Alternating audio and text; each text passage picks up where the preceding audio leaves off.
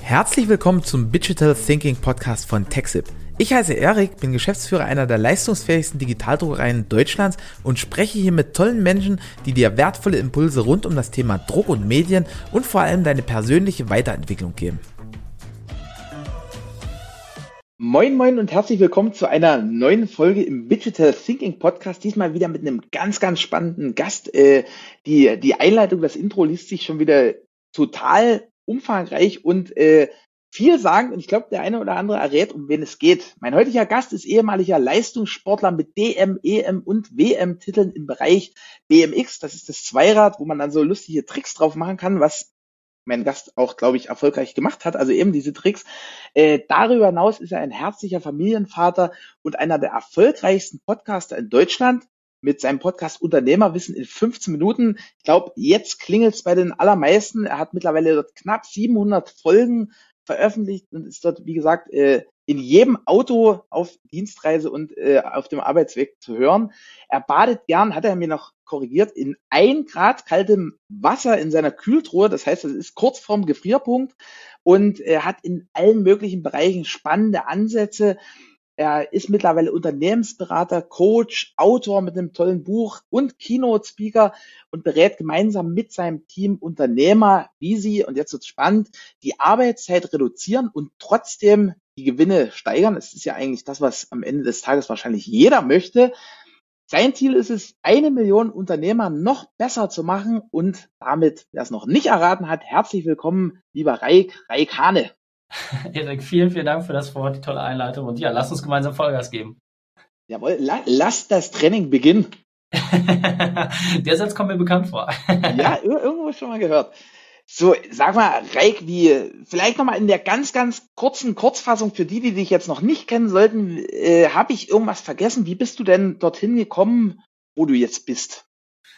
Äh, ganz viel Leid, Tränen, Schmerz, äh, viele Verzweigungen, die ich falsch äh, gewählt habe, um dann irgendwann den für mich so halbwegs erfolgreichen Weg des Erfolges zu nehmen.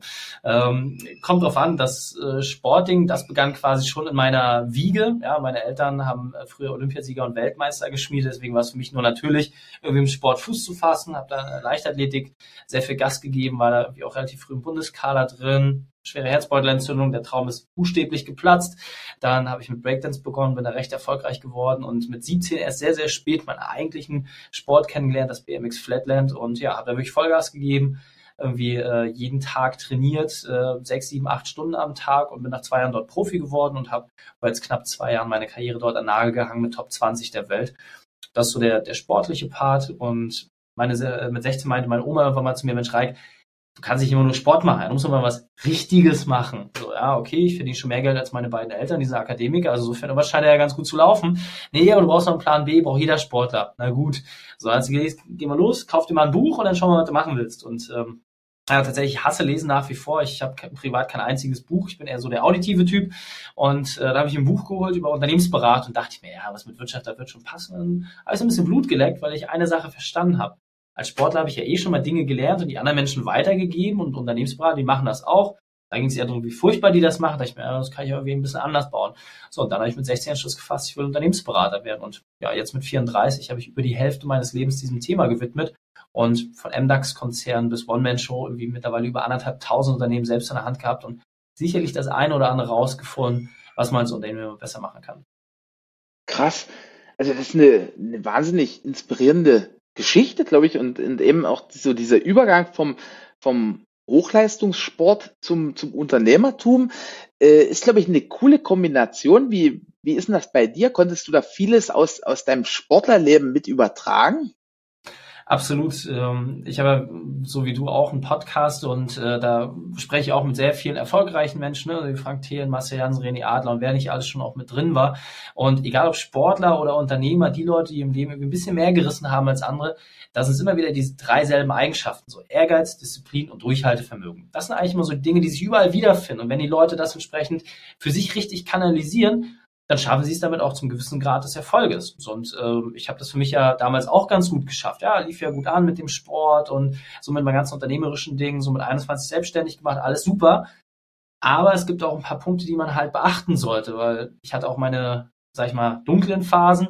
Ich habe mit Mitte 25 stand ich kurz vorm Herzinfarkt. Ähm, weil ich einfach dachte, Mensch, du musst überall ganz viel leisten, habe über 100 Stunden die Woche gearbeitet, nur noch zwei Stunden am Tag geschlafen. Und wenn du das ein paar Monate lang durchziehst, dann bist du halt irgendwann auch äh, ja, kaputt. Und äh, meine Ärztin hat dann gesagt, wenn du so weitermachst, dann hast du bald einen Herzinfarkt und stirbst. Und daraufhin kam für mich erst so diese Einsicht und auch die Entscheidung, ey, du musst mal gucken, was dir wirklich wichtig ist und schau mal, ob das immer nur mit mehr, mehr, mehr geht. Ja, auch mal das Ego zurückzustellen als Unternehmer und dann als System und Strukturen zu finden, die dann halt auch funktionieren, dass du selber Spaß hast, aber dass dich auch nicht kaputt macht. Und dafür, wie gesagt, haben wir jetzt ein paar ganz gute Lösungen, die offensichtlich funktionieren. Offensichtlich äh, auch nachvollziehbar nach, nach außen. Also wir schreiben ja schon eine Weile oder kennen uns schon eine Weile und äh, du, du hast da, glaube ich, wirklich eine coole Balance drin. Ne? Also neulich warst du mal einfach so, äh, korrigier mich, vier oder sechs Wochen surfen und, und Unternehmen hast du halt trotzdem, also du hast am, am Strand sozusagen auch gearbeitet oder halt am, am Nachmittag und war jetzt kein kompletter Zusammenbruch sozusagen, beziehungsweise im Gegenteil, es ist alles smooth weitergelaufen, ne? Genau, also ich war zehn Wochen in Portugal äh, mit, mit der Family und ähm, ja, also ehrlicherweise, ich habe nicht am Strand gearbeitet, auch nicht am Nachmittag. Ich hatte ähm, so. Ach, gar nicht. Ne, ich hatte so zwei, drei Stunden am Vormittag immer so ein bisschen, ne, weil ich halt trotzdem noch Bock hatte, ähm, ein paar Dinge weiterzuentwickeln. Aber ich habe meine drei Geschäftsführer, die letzten Endes den Laden schmeißen, habe ein Team, das entsprechend ähm, ja auch die, die Hauptdinge dort verantwortet und deswegen konnte ich mich halt auch relativ simpel rausziehen aus der ganzen Sache. Was ich auch gemerkt habe, ich habe mittlerweile zwei Söhne. Ähm, bei der ersten Elternzeit habe ich komplett acht Wochen lang gar nicht gearbeitet.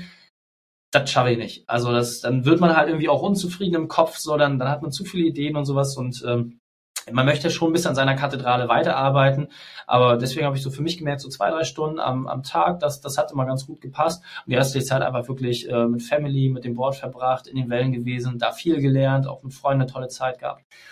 Und es geht, ja, also das ist absolut möglich. Die Frage ist einfach, hat man die Strukturen dafür geschaffen und hat man auch, wie gesagt, ein paar Dinge für sich erkannt. Mich hat zum, früher zum Beispiel immer das Ego zurückgehalten. Ja, also ich dachte mal so, ja, ich bin der geilste Typ und hier und groß und hast nicht gesehen, war sehr viel extrinsisch motiviert, aber wusste gar nicht, wer ich überhaupt selber bin. Ja, bis dann irgendwann mal so ein paar, paar Silberrücken auf mich zukamen, meinten so, ja Mensch, Reik, halt doch mal die Klappe, quatsch mal nicht so viel, hör mal mehr zu, da lernst du mehr. Und ähm, das glaube ich auch äh, der Prozess, in dem ich immer noch bin. Ja, deswegen habe ich den Podcast, so Therapiesitzung für mich. Immer 15 Minuten schaffe ich die Klappe zu halten, aber Fragen zu stellen und halt selber auch zu lernen. Und ähm, dadurch, wie gesagt, haben wir jetzt eine, eine, eine tolle Unternehmensberatung aufgebaut, wo wir wirklich sehr, sehr vielen Unternehmern helfen können und gerade so diesem kleinen mittelständischen Umfeld. Ja, ich sag mal, die Leute, die sich halt normalerweise nicht die großen Beratungen leisten können, für die sind wir dann letzten Endes da und helfen denen da einen leichten Zugang zu bekommen. Mhm. Jetzt sprichst du das schon an mit dem, mit dem Podcast. Ähm, wie gesagt, 700 Folgen. Äh, ich ziehe da meinen imaginären Hut, den ich gerade nicht aufhab.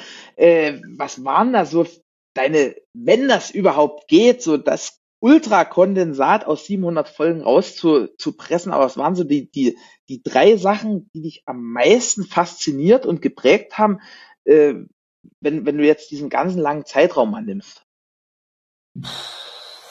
Keine einfache Frage, umso schöner für, äh, für den Gast auch die äh, beantwortet zu haben. Ähm, also es ist schwierig, das jetzt zu kondensieren, dass man wirklich sagt, hey, was waren so die ein, zwei, drei Highlights, das, äh, das vermag ich nicht. Ich glaube, das, was mir am meisten in Erinnerung geblieben ist, war Punkt eins, Arbeit ist nicht alles. Ja, also das ist immer wieder kommt das durch. Es gibt Leute, wir hatten heute gerade einen Kooperationspartner, mit dem wir gesprochen haben, mit dem wir jetzt äh, Dinge gemeinsam machen. Und Mensch, Mensch, ne, aber jetzt nicht so das Gefühl, dass du gerade so komplett bei dir bist, äh, dass du so voll Energie strotzt, sondern der, ja, ich arbeite doch 80, 90 Stunden die Woche. So, und äh, dann sage ich, ja, so, dann hat er jetzt halt auch schon ne, eine Autoimmunkrankheit bekommen und Gewichtsprobleme und solche Sachen, Schlafstörungen. Also einfach so Punkte, wo man halt aber sich die Frage stellen muss, ab wann bist du zufrieden? Ab wann ist dein Erfolgshunger gestillt? Ja, weil ähm, oft sind es dann nachher Dinge, wo man Sachen oder Ideale wie hinterherläuft, die einen einfach nur verschleißen. Ja, also das, mhm. das fand ich ganz spannend, dass das wirklich alle ausnahmslos bestätigt haben. So Arbeit muss Spaß machen, da kann man auch Zeit mit verbringen, aber es ist halt nicht alles. Ja, und wenn das alles für dich ist, dann hat das vielleicht eher auch Gefahrenpotenzial. Der zweite Punkt, ähm, den ich spannend finde, dass es schlauer ist, sich einfach mal ein bisschen hinzusetzen, Ruhe zu haben, über Dinge nachzudenken, anstatt einfach immer nur aktiv, aktiv, aktiv zu sein. Das heißt, äh, die smarte Lösung, ja, der, der vermeintlich einfachere Weg hat häufig damit zu tun, dass man sich einfach mal in der brenzlichen Situation, wo man selber so intuitiv, ah, ich muss jetzt mal was machen, ich muss jetzt mal ganz schnell aktiv werden, dass man da wirklich den kühlen Kopf bewahrt, sich einfach mal kurz hinsetzt und sagt, hey, ähm, ich schaue einfach, wie, wie ich die Situation verbessern kann. Und ähm, deswegen ist zum Beispiel für mich, ich habe ja ne, früher mit dem BMX immer sehr aktiv gewesen, sowas, und seitdem der Profisport und auch dieses Trainingsniveau einfach für mich nicht mehr ausschlaggebend ist, Eisbaden ist halt Ruhe. Ja, ich mache jetzt Apnoe-Tauchen, das ist Ruhe. Das sind alles Dinge, wo man einfach äh, entspannter ist und dadurch halt auch, sag ich mal, stressresistenter. Ja, ich bin mittlerweile bei fast fünf Minuten Luft anhalten. Was? Da bist, du, ja, da bist du nachher auch schon so am Level, das stresst den Körper schon. Aber das Lustige ist, du weißt, es geht trotzdem weiter. Du kannst das. Ja, und diese Ruhe auch zu haben, genauso beim Eisbaden, dein Körper findet das nicht geil, wenn du dir da drei Minuten reinsteckst. So, danach ist es schön, aber die Überwindung davor zu stehen, dann reinzugehen und die erste Minute diesen Katastrophe. So, aber dann, dann kommt halt die Belohnung und das sind Sachen, die ich im Business auch immer wieder gesehen habe. Und der dritte Punkt, den ich ähm, auch extrem wichtig finde, ist halt wirklich auch so seinen eigenen Weg zu machen und auch wirklich pfeif auf alle Einflüsse, die irgendwie von links und rechts kommen, mach dies, mach das, mach jenes, bap, bap, bap, bap. Es ist viel, viel wichtiger, eine Qualität wirklich auszubilden, Nein sagen. Es kommen zehn Dinge jeden Tag auf dich zu, zu neun davon musst du Nein sagen. Und wer diese Qualität gut beherrscht, der schafft es halt auch diesen sogenannten Fokus wirklich auch zu halten. Follow one course until success, wenn man das Akronym nimmt. Und das war für mich halt auch immer einfach so die, diese Erkenntnis. Ja, ich renne zum Beispiel jetzt ganzjährig kurze Hose und Flipflops rum. Warum? Weil es mir scheißegal ist. Ich brauche keine Anzüge, um irgendwelchen Leuten zu gefallen oder sowas. Ja, ich mache das einfach für mich und für mich ist auch die Challenge im Winter bei minus 12 Grad perfekt, äh, auch äh, mit mit kurzer Hose und Flipflops draußen zu sein weil es gesundheitlich äh, einen sehr positiven Aspekt hat, sich dieser Kälte auszusetzen. Aber auf der anderen Seite ist es halt auch mal eine Challenge, ne? wenn du dann irgendwie anderthalb Stunden mit der äh, Familie draußen spazieren gehst und, äh, weiß nicht, durch die Schneeflocken äh, da, da durchrennst, das aber auch irgendwie ertragen zu können. So, und für mich ist das halt, ich mache das für mich. Ja, mir ist das völlig egal, ob da irgendeiner was drauf gibt. Aber auf der anderen Seite, ne, obenrum dann mit Hemdchen unterwegs zu sein, das ist auch ein Teil meiner Identität. Und ähm, das fand ich ist halt auch ganz, ganz wichtig, für sich selber einfach diese Einkehr zu haben. Und da hat jeder einen unterschiedlichen Zugang. Das passiert auch zu unterschiedlichen Zeitpunkten im Leben. Bei manchen sehr früh, bei manchen sehr spät. Was ich aber spannend finde, ist, sich mit diesem Prozess auseinanderzusetzen. Und dann irgendwann hat man für sich so die Erkenntnis, okay, das bin ich als Person, so, so wirklich nach außen, so, so bin ich mit mir im Rein und dann hat man auch besseren Zugang. Also ich finde mal, wenn Tiere und Kinder, wenn die einen guten Zugang und Rat zu einem haben, dann bist du in diesem Level angekommen. Ja, wenn ein Hund irgendwie ankommt, sich ja nicht ranschmust und mit dir kuscheln will und wenn Kinder so, ohne dass du einen Zugang zu ihnen hast, die kennst oder irgendwas, wenn die ankommen und ne, mit, mit dir irgendwie spielen wollen, dann weißt du, außen und innen, das passt ganz gut. Stark. Also eins Arbeit ist nicht alles. Ich fasse nochmal kurz zusammen, nicht, dass ich irgendwas falsch verstanden habe. Dann diese Ruhe und auch mal sozusagen dieses äh, clever arbeiten statt einfach nur mehr, mehr, mehr. Also auch mal von außen auf ein Thema gucken. Sagen ja auch viele so mehr am Unternehmen statt im Unternehmen arbeiten und äh, den eigenen Weg gehen ja. und, und fokussiert diesen Weg gehen. Also auch äh, diese ganzen Süßigkeiten, die da links und rechts des Weges sozusagen lauern, dann auch mal äh, liegen lassen und, und Fokus. Du, du sagst ja, das war eine Art Prozess, äh, bis sich das so entwickelt hat. Ähm, wie kann ich mir diesen Prozess vorstellen vom Reik von vor, sagen wir mal so, auf Sportlerhöhepunkt, da hast du dir wahrscheinlich ja noch nie ganz so Gedanken gemacht über diese ganzen Business-Themen hin zum jetzt, wo du, wo du halt so mit diesen Erkenntnissen sozusagen deinen Tag bestreitest. Ja also du hast keine einfachen Fragen. Das ist äh, für, für einen Gast sehr fordernd. Das ist gut. Sorry. ähm, nee, ich finde das super. Also sind ja, sind ja sehr, sehr gute Fragen. Das zeichnet dich ja auch äh, als Gastgeber aus. Ähm, lass kurz drüber nachdenken. Wie, wie war der Prozess? Also ich glaube, als ich angefangen habe, und da, da muss ich auch einfach ehrlich mit mir sein, äh, da war es einfach immer nur für andere. Ja, also meine Eltern haben sich sehr, sehr früh getrennt, äh, da hat so diese Vaterrolle-Figur und Vaterfigur und Vaterrolle gefehlt. Und da ich war halt immer so, ich brauchte diesen Abrieb, ja, ich musste irgendwie mal so besser sein äh, und irgendwie höher, schneller, weiter als alle anderen. Meine Eltern natürlich beide auch sehr Wettkampf geprägt. Ähm, ja, auch als ehemaliger Leistungssportler und Trainer war natürlich immer so, hey, auch, auch in der Familie war das halt einfach normal, dass da immer ein gewisser natürlicher Konkurrenzkampf herrscht. Hat sich bis heute nicht, nicht äh, abgelegt. Das heißt, wenn wir Gesellschaftsspiele spielen, da muss man irgendwie alle harten Gegenstände immer weit zur Seite legen. Da ist immer noch ein gewisser anderer Biss äh, letzten Endes drin. Und ich bin diesem Weg auch lange gefolgt und das hat mich auch geprägt und hat mich auch zu dem gemacht, was ich bin. Die Frage, die für mich dann irgendwann kam, und das war tatsächlich auch äh, mit der Geburt meines ersten Sohnes vor fünf Jahren, was zeichnet mich eigentlich aus? Also was, was sind wirklich die, die Grundzüge meines Charakters?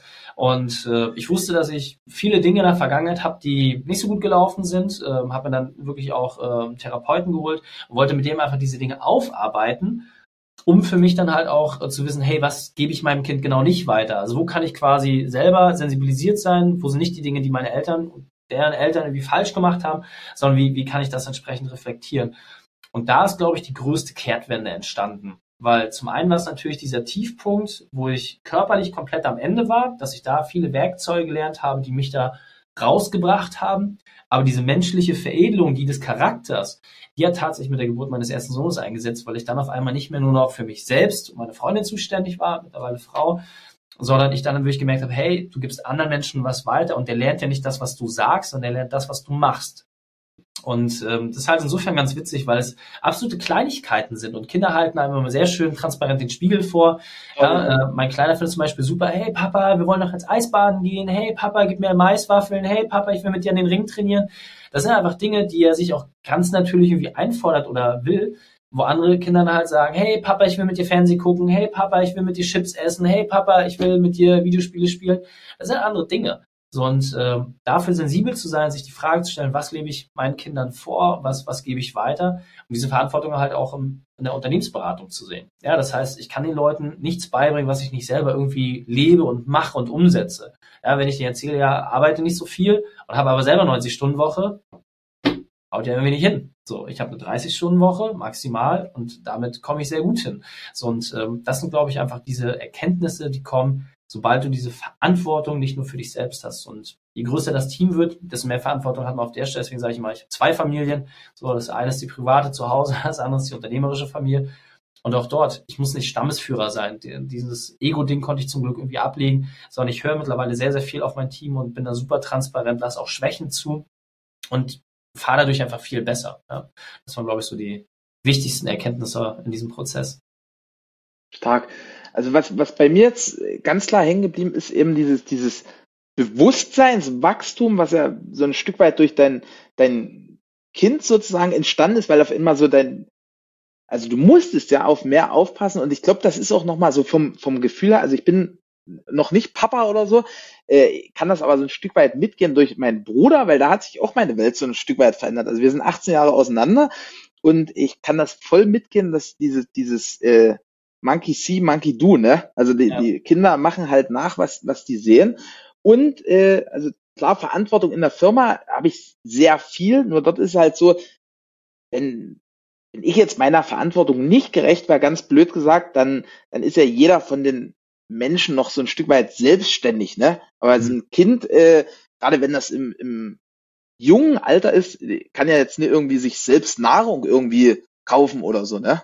Ja. Also das ist ein Punkt, äh, den ich sehr, sehr spannend finde und da vielleicht auch noch mal ein bisschen Transfer. Ich glaube ehrlicherweise, dass äh, das Team, mit dem man zusammenarbeitet, sich häufiger alleingelassen fühlt, als wir es als Geschäftsführer vielleicht auch merken. Und das, das fand ich persönlich halt super wichtig, ähm, auch die eigenen Unzulänglichkeiten transparent ins Team zu spielen, wo man sagt, ja, aber ich bin ja die große Figur, ich bin der Silberrücken, ich muss immer Stärke beweisen. Für mich war wirklich erst der große Turnaround, ähm, als ich gesagt habe, hey, ich habe die und die Schwächen, das und das und ja, das wussten wir ja schon immer, ja, okay, so. Aber jetzt können auch alle besser damit umgehen und deswegen ist es auch natürlich, dass Schwächen auf der anderen Seite dann auch reflektiert werden, dass jemand dann eher sagt, ey, ich kann das nicht, das ist mir zu viel oder hey, ich habe folgende Herausforderung, ja, dass ich auch zum Beispiel ganz klar und transparent sage, ey, äh, ne, äh, mein, mein Kleinster ist jetzt ein Jahr, der kriegt halt gerade noch fröhlich Zähne, die Nächte waren beschissen, ich äh, habe überhaupt nicht geschlafen, heute nicht am Finger ziehen. So, und dann wissen die, okay, Heute machen wir vielleicht keine sensiblen Themen und dann ist das auch vollkommen fein für, für die Leute. Ähm, und da halt einfach diese Transparenz reinzubringen. Ja? Und wenn dann halt jemand sagt, ey, ich habe jetzt gerade privat folgende Herausforderung, dann ist es natürlich, weil ganz, ganz häufig, und das, das glaube ich auch nochmal wichtig, da gibt es Studien drüber, ja, 90 Prozent der Fehler, die im Unternehmen passieren, man hat auf Management-Ebene eruiert, aber ich glaube, dass bei Mitarbeitern ganz genauso 90 Prozent der Fehler, die auf Arbeit passieren, haben einen privaten Hintergrund. Ja, nochmal, 90 Prozent der Fehler, die auf Arbeit passieren, haben einen privaten Hintergrund. Das so, und man muss sagen, sehr, sehr viel. Ja, also es gibt quasi keinen anderen Grund. Ja, das, ja. das, das ist einfach das, was ich mal, mal so äh, spannend fand und auch für mich auch. 90 Prozent der Fälle haben privaten Hintergrund. Ja, wie gesagt, es gibt eine amerikanische Studie darüber, die die äh, Management äh, gemacht worden ist, hat glaube ich das Gallup Institut erhoben. Äh, können wir die Quellen nachweis gerne aus Statista nochmal rausziehen. Und das Spannende dabei ist halt tatsächlich, ähm, wenn man das bei sich selber einfach mal reflektiert, ja, wann trifft man vermeintlich schlechte Entscheidungen, das weiß man immer erst im Nachhinein, aber in der Regel immer dann, wenn man unausgewogen ist, ja, wenn man unausgeglichen ist, wenn irgendwelche Dinge nicht stimmen. Und ähm, schönes Beispiel, wir haben ja auch ähm, eine Frau in der Geschäftsführung, die liebe Nelly, so, die ist Mama geworden und dann hieß es, ja, und ich will gleich Vollgas geben. Ich so, nee, du gehst jetzt erstmal schön in deine Box, kümmerst dich um dich selbst, kümmerst dich um dein Kind und dann lässt du erstmal Auszeit. So, ihr lernt euch erstmal ein bisschen kennen, kommst langsam rein und dann, nach einer gewissen Frist, darfst du dich so langsam dem Unternehmen wieder nähern. Und ich musste sie quasi ausbrennen, weil sie halt auch ne, sehr, sehr engagiert immer ist. Und dann hat sie mir im Nachgang natürlich auch extrem dafür gedankt, weil ich habe gesagt, ja, wir machen da jetzt nicht irgendwie so eine komische Regelung, sondern nee, wir machen das wirklich mit voller Bezahlung und äh, entgegen der ganzen Sachen, die da draußen am Markt irgendwie üblich sind, habe ich gesagt, nee, du brauchst diese Zeit. So, und die ist wichtig für dich, die ist wichtig für dein Kind, für deine Familie insgesamt.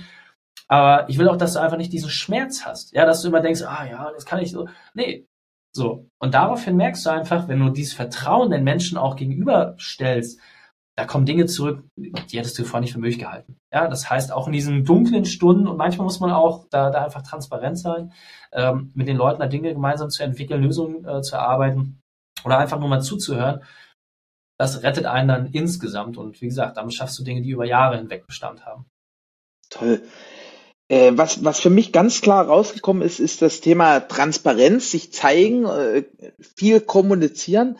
Habt ihr da feste Abläufe oder macht ihr das einfach so halt, weil ihr zusammen esst oder, oder ist das so ein Zufallsprodukt? Weil nur so als, als kleiner Punkt, also ich sag zum Beispiel mit in der Leiterrunde machen wir auch regelmäßig Meetings und da frage ich immer, hast du alles, was du brauchst? Ne? Also was ja auch viel so äh, unausgesprochene Sachen stellenweise so an die, an die Oberfläche ähm, befördert. Aber Kommunikation ist, glaube ich, für jedes Unternehmen mega interessant. Absolut. Ähm, man muss sagen, äh, wir sind ein sehr, sehr untypisch, äh, untypisches Unternehmen. Ähm, ich habe eine digitale Unternehmensberatung, die fast vollständig remote arbeitet. Das heißt, für uns war Corona so, hä, verändert sich doch nichts, weil wir haben eh quasi alle unser Office irgendwo sitzen und die Leute sind komplett dezentral. Das ist halt Teil des Lebensstils. Ja, wenn jemand sagt, ey, ich will gerne aus Mexiko arbeiten, weil ich es irgendwie am besten finde, super, dann macht das. Das heißt, diese Variante, hey, wir treffen uns in der Kaffeeküche, die gibt's nicht. Muss man einfach ganz klar sagen. Wir haben genau diese Möglichkeit nicht. Deswegen haben wir sicherlich andere Kommunikationsmechanismen gefunden. Ähm, wir haben halt einfach äh, wöchentliche Calls, wo wir uns regelmäßig treffen, dann auch die Schulungsmaßnahmen, die wir letzten Endes mit unseren Kunden haben. Da sind auch Mitarbeiter immer herzlich zu eingeladen und viele nutzen das halt auch für die persönliche Entwicklung, bleiben da halt dran, man hat Austausch, man stellt Fragen, aber man hat ja auch irgendwie eigene Themen, ja, die, die man irgendwie schaffen möchte. Und wir schaffen halt einfach ähm, sehr, sehr viel schnelle Kommunikation. Das heißt, ne, über Slack zum Beispiel sehr enger Austausch und lieber einmal mehr den Hörer in die Hand nehmen, statt irgendwie was zu schreiben.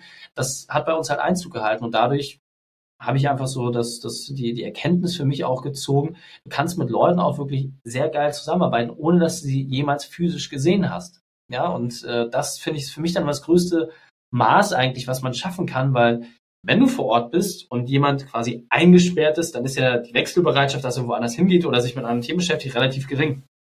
Aber ja. es reduziert auch maximal die Motivation. Alle Leute, die bei uns arbeiten, die haben quasi keine Kontrolle. Ja, also die sind komplett frei. Das heißt, wir arbeiten bewusst gemeinsam an verschiedenen Themen. Dadurch sind sie aber auch in der vollen Verantwortung. Das heißt, wenn in deren Bereich nichts passiert, dann gibt es niemand anderes außer diese Person, die dafür zuständig sein kann. Und dieses Wechselspiel aus Freiheit und Verantwortung funktioniert für uns persönlich extrem gut. Und wir merken auch, die Kunden, die das entsprechend adaptieren, äh, für die funktioniert das auch gut. Klar, wenn du ein produzierendes Unternehmen hast oder irgendwie rausfahren musst, da kann man nicht jedem immer 100% Freiheit geben, aber auch dort gibt es ganz, ganz viele Möglichkeiten, wie man auf die individuelle Freiheit eingehen kann. Und ähm, Insofern ist kein Zufallsprodukt, sondern ähm, auch da ähm, das Ergebnis von einem Prozess, den man immer, immer weiter verbessert hat ähm, wo man einfach eine gewisse Grundstruktur reingebracht hat. Wir haben dafür keinen Fragebogen, wir haben einfach Rituale, die wir leben und äh, das macht es einem einfach, weil jeder einfach ganz genau weiß, ne, mittags um zwölf ist halt das oder äh, montags um neun ist halt das. Da gibt's ja halt einfach Rituale und dann, dann passt das. Und da, da Was ist denn dein Lieblingsritual? Also bei uns zum Beispiel ist es ganz witzig, das haben wir mittlerweile auch in, äh, in unserer Beratung mit eingeführt, und zwar gemeinsam Atemübungen zu machen. Ja, äh, ich bin ehrlicherweise nicht der Freund, der so krass esoterisch ist mit Klangschalen oder sowas, aber durchs Apnoe-Tauchen habe ich natürlich viele Dinge über meinen Körper gelernt. Und eine Sache, die ich besonders spannend finde, und ihr seid herzlich eingeladen, das im Nachgang der Podcast-Folge mal zu probieren. Dass du tief einatmest und dann dreimal, solange du kannst, aus. Ja, wirklich langsam. Stell dir einfach vor, du pustest durch den Strohhalm, einfach langsam und bedächtig ausatmen. Nimm dir ruhig Zeit dafür. Wenn du das dreimal machst, dann kannst du deinen Herzschlag drastisch reduzieren. Ja, das ist, bevor wir dann nachher wirklich uns aufs Tauchen vorbereiten, ist das so eine Warmmachübung, dass du lange und intensiv ausatmest. Und das Spannende ist, wenn du das im Team gemeinsam machst, dass du ganz andere Gespräche führst, dass du viel mehr Ruhe hast. Und auch, wie gesagt, bei, bei unseren äh, Leuten, die im Coaching sind, merkst du das halt einfach auch. Leute, die sehr hibbelig sind, die irgendwie auch noch gestresst und Themen links und rechts haben, auf einmal kehren die irgendwie in Ruhe ein. Und ich hätte selbst nicht gedacht, was das auch für mich für einen positiven Effekt hat. Ja, das heißt, selbst wenn du dann natürlich wie auch präsentierst oder wenn mein Team Sachen präsentiert, die sind einfach auch viel entspannter. Du hast einen viel besseren Zusammenhalt, viel bessere Kommunikation. Nur dadurch, dass du dreimal gemeinsam geatmet hast und die Übung dauert, keine Ahnung, maximal zwei Minuten vielleicht. Aber ähm, mit so wenig Einsatz einen so großen Hebel haben, das ist wirklich eines meiner absoluten Highlights. Und darüber hinaus gibt es noch viele andere Rituale, aber das ist sicherlich das, was für uns eine sehr große Veränderung gehabt hat mit wenig Einsatz. Soll, werde ich auf jeden Fall im Anschluss ausprobieren. Äh, jetzt noch nicht, weil nicht, dass ich umfalle hier während des Podcasts. äh, du hast jetzt schon auf deine Kunden angesprochen hast ja mittlerweile schon einige äh, Erfolgsgeschichten da begleitet, beziehungsweise so, so beschleunigt. Was sind da aus deiner Sicht so die, die Hebel gewesen, die, die überall funktionieren? Also wenn, wenn das jetzt jemand hört, also klar, das äh, ist immer so eine, so eine einfache Frage, die wahrscheinlich schwer zu beantworten ist, aber wenn das jetzt jemand hört, wo ist die Wahrscheinlichkeit hoch, dass wenn er oder sie das nachmacht, dass sie Resultate haben wird?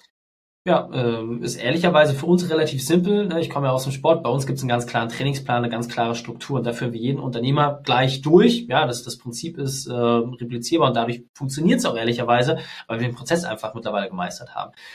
Es ist vierstufig. Erster Punkt ist relativ simpel. Du brauchst eine Einsicht. Ja, und bei uns ist das der perfekte Unternehmertag für die Leute, die gerade zusehen. Ja, ich habe das Buch geschrieben, äh, dein perfekter Unternehmertag kostet, keine Ahnung, ich glaube 18 Euro oder so auf Amazon. Ähm, und da hast du ganz, ganz viele verschiedene Übungen drin, die dich genau dazu befähigen, deinen perfekten Unternehmertag zu definieren. Ja, habe auch eine Podcast-Folge dazu gemacht, Folge 500, können wir gerne verlinken im Anschluss, ähm, wo es genau darum geht, dass du einfach mal sagst, hey, was ist denn das größt anzunehmendste Ziel, das ich erreichen möchte? Und dann, ne, unlimitiert, das heißt Geld, Zeit, Ressourcen, Gesundheit, alles spielt gar keine Rolle, sondern was ist das absolute Ideal, wo ich ankommen möchte. Wenn du das für dich definieren kannst, dann fällt es auch leichter, Entscheidungen hier und jetzt zu treffen. Ja?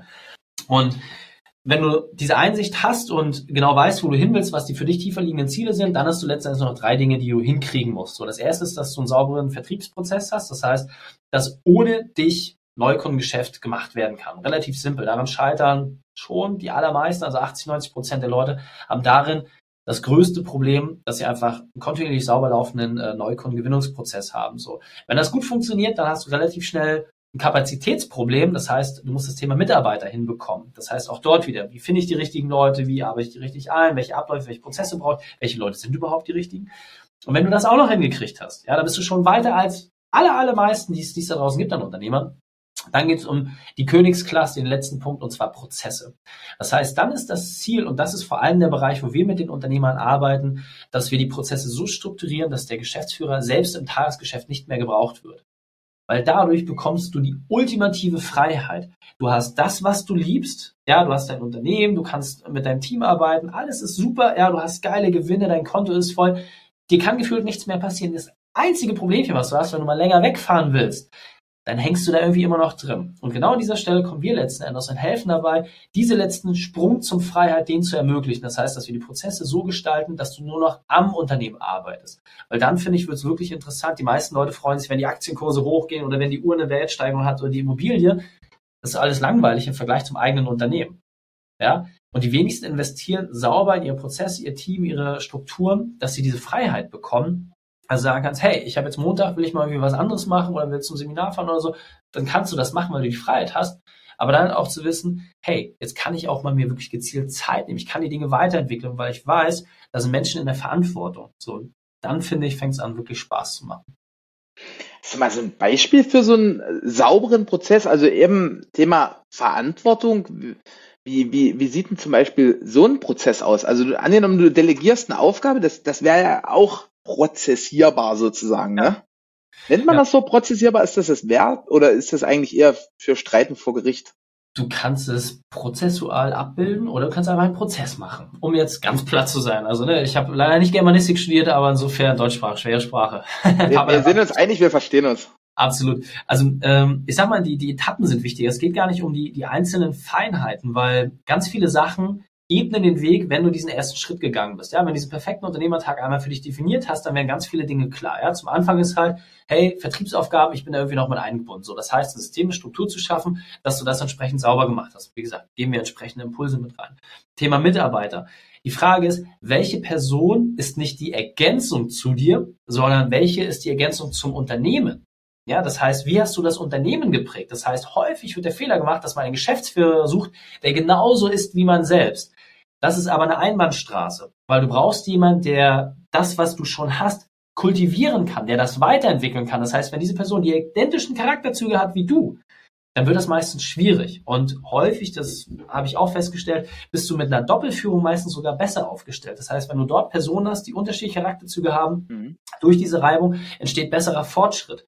So und wie gesagt, das kann auch beim kleinsten Unternehmen sein, was irgendwie fünf, sechs Angestellte bisher hat. Ja, wenn du die Prozesse im Vertrieb Mitarbeiter sauber machst, bist du eh relativ schnell in dem Level, dass du so 50, 60 Leute auf einmal hast. Kannst du dich gar nicht gegen wehren. Schaffst du jetzt nicht von heute auf morgen, aber da geht's relativ schnell hin. Und wenn du dann das Thema Aufgaben delegieren dir anschaust, ja, dann hast du auf einmal ein ganz anderes Bild, weil du sagst, hey, Papa ist nicht mehr da oder Mama, ihr müsst die Dinge jetzt erstmal alleine hinkriegen und dann auch dieses loslassen können. Und dann merkst du auf einmal, hey, mein Team kann ja schon viel mehr, als ich denen zugetraut habe. Und das, was runterfällt, das schaust du dir genauer an. So, aber erstmal überhaupt diese Einsicht zu haben, hey, ich fahre jetzt einfach mal, ohne dass irgendjemand davon weiß, fahr mal drei Wochen weg.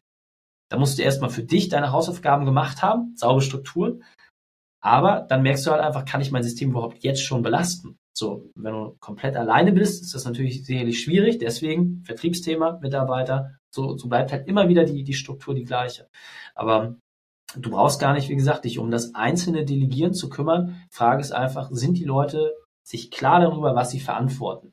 So, und wenn du sagst, hey, mein Marketing, die kriegen Budget X, und den Rest können die sich als Bonus rausnehmen. Meine Verwaltung hat äh, entsprechend Freiheit XY, die werden darauf angezählt, dass sie möglichst wenig arbeiten, dass sie es möglichst effizient gestalten. Das heißt, wenn du einfach Rahmen festhältst, die du gemeinsam mit deinem Team erarbeitest, dann sagen die, ja, das ist mein kleiner Unternehmensbereich, den ich in meinem Kontext als Geschäftsführer betreibe. Super. Ja, also du brauchst ganz viele kleine Mini-Geschäftsführer, die dann nachher das ganze große Ding treiben. Und das sogenannte holistische Arbeiten, das ist so das, das Krasse, was du momentan in der Arbeitsorganisation haben kannst aber auch das, was am meisten Spaß macht. Und ähm, da haben wir unzählige Unternehmen begleitet. Also das kleinste Unternehmen, wo, wo wir das geschafft haben, wirklich holistisch zu arbeiten, hatten wir einen Sechs-Mann-Betrieb.